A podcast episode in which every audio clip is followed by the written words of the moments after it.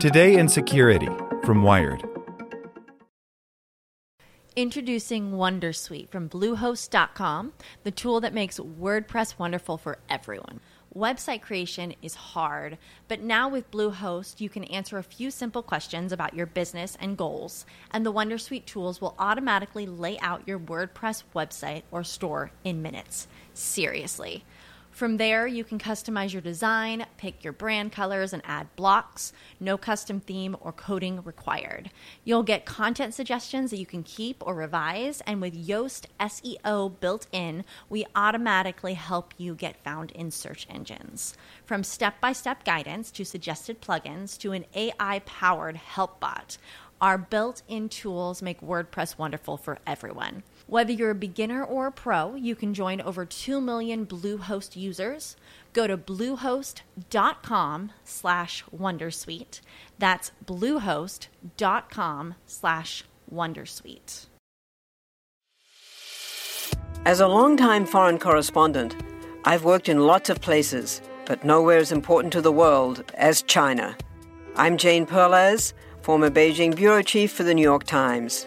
Join me on my new podcast, Face Off US versus China, where I'll take you behind the scenes in the tumultuous US China relationship. Find Face Off wherever you get your podcasts. Today in Security from Wired. Proton is trying to become Google without your data. The encrypted email company, popular with security conscious users, has a plan to go mainstream.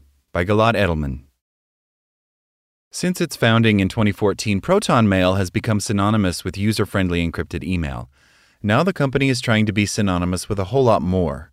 Recently, it announced that it's changing its name to simply Proton, a nod to its broader ambitions within the universe of online privacy, the company will now offer an ecosystem of linked products, all accessed via one paid subscription. Proton subscribers will have access not just to encrypted email, but also an encrypted calendar, file storage platform, and VPN. This is all part of CEO Andy Yen's master plan to give Proton something close to a fighting chance against tech giants like Google. A Taiwanese born former particle physicist, Yen moved to Geneva, Switzerland after grad school to work at CERN, the nuclear research facility. Geneva proved a natural place to pivot to a privacy focused startup, thanks to both Switzerland's privacy focused legal regime and to a steady crop of poachable physicists. Today, Yen presides over a company with more than 400 employees and nearly 70 million users. He recently spoke to Wired about the enduring need for greater privacy, the dangers of Apple's and Google's dominance, and how today's attacks on encryption recall the rhetoric tactics of the war on terror. This interview has been condensed and lightly edited. Wired asks You are in the online privacy business. To start super broadly, how do you define privacy? Andy Yen responds These days, all Google and Apple and big tech talk about is privacy. So the best way to give our definition is to give the contrast. The way Google defines privacy is nobody can exploit your data except for us.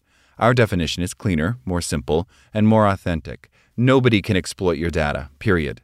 We literally want to build things that give us access to as little data as possible. The use of end to end encryption and zero access encryption allows that, because fundamentally, we believe the best way to protect user data is to not have it in the first place. Wired says if you ask someone, would you like more privacy or less, they always say more. But if you watch how people actually behave, for most people, data privacy is not a very high priority. Why do you think that is? Yen says privacy is inherent to being human.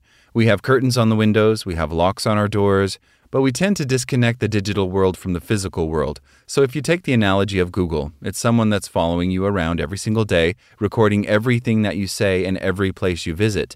In real life, we would never tolerate that. On the internet, somehow, because it's not visible, we tend to think that it's not there. But the surveillance that you don't notice tends to be far more insidious than the one that you do. Wired says your company has come out in support of reforms to strengthen antitrust enforcement. But a lot of people argue that privacy and competition are in conflict. Apple will say if you force us to allow more competition on the platform that we run, then that will reduce our control over the security and the privacy of the user. So if you make us increase competition, that will bring privacy down. And then you see the flip side of the argument, which is when Apple or Google implements some new privacy feature that may hurt competitors. How do you think about these potential conflicts? Yen responds, What Apple is basically claiming is you need to let us continue our use of App Store practices because we're the only company in the world that can get privacy right. It's an attempt to monopolize privacy, which I don't think makes any sense. If you look at the FTC lawsuit against Facebook, the theory is that privacy and competition are two sides of the same coin. If you're not happy with Facebook's privacy practices, what is the alternative social media that you can go to other than Facebook and Instagram? You don't really have that many options. We need more players out there. If they had to compete, then competition would force privacy to be a selling point. The same is true of other services that we offer. Today, Google controls the Android operating system, which is used by the majority of people, and they can preload all their applications as a default on your user devices. So they have a massive advantage already because users don't change the defaults. So even though their privacy practices are quite terrible for most people, there's no real pressure to change it because the alternatives don't really exist. And if they do exist, Google is able to hide them because they set the defaults on their devices. So if you want to fix the privacy issue, the best way to do it is to have more competition because then there will be user choice. And users tend to choose what is more private because, as you said, everybody wants more privacy. Wired says Europe's new Digital Market Act has a controversial section requiring the biggest messaging platforms to let competitors interoperate with them while still preserving end to end encryption. But quite a lot of people argue that you can't actually do both of those things.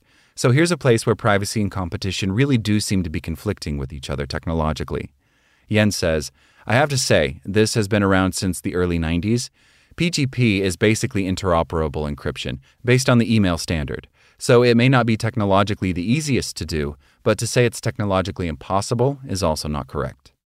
Wired says another EU proposal would require companies to implement methods of detecting child sex abuse material, or CSAM, on their platforms.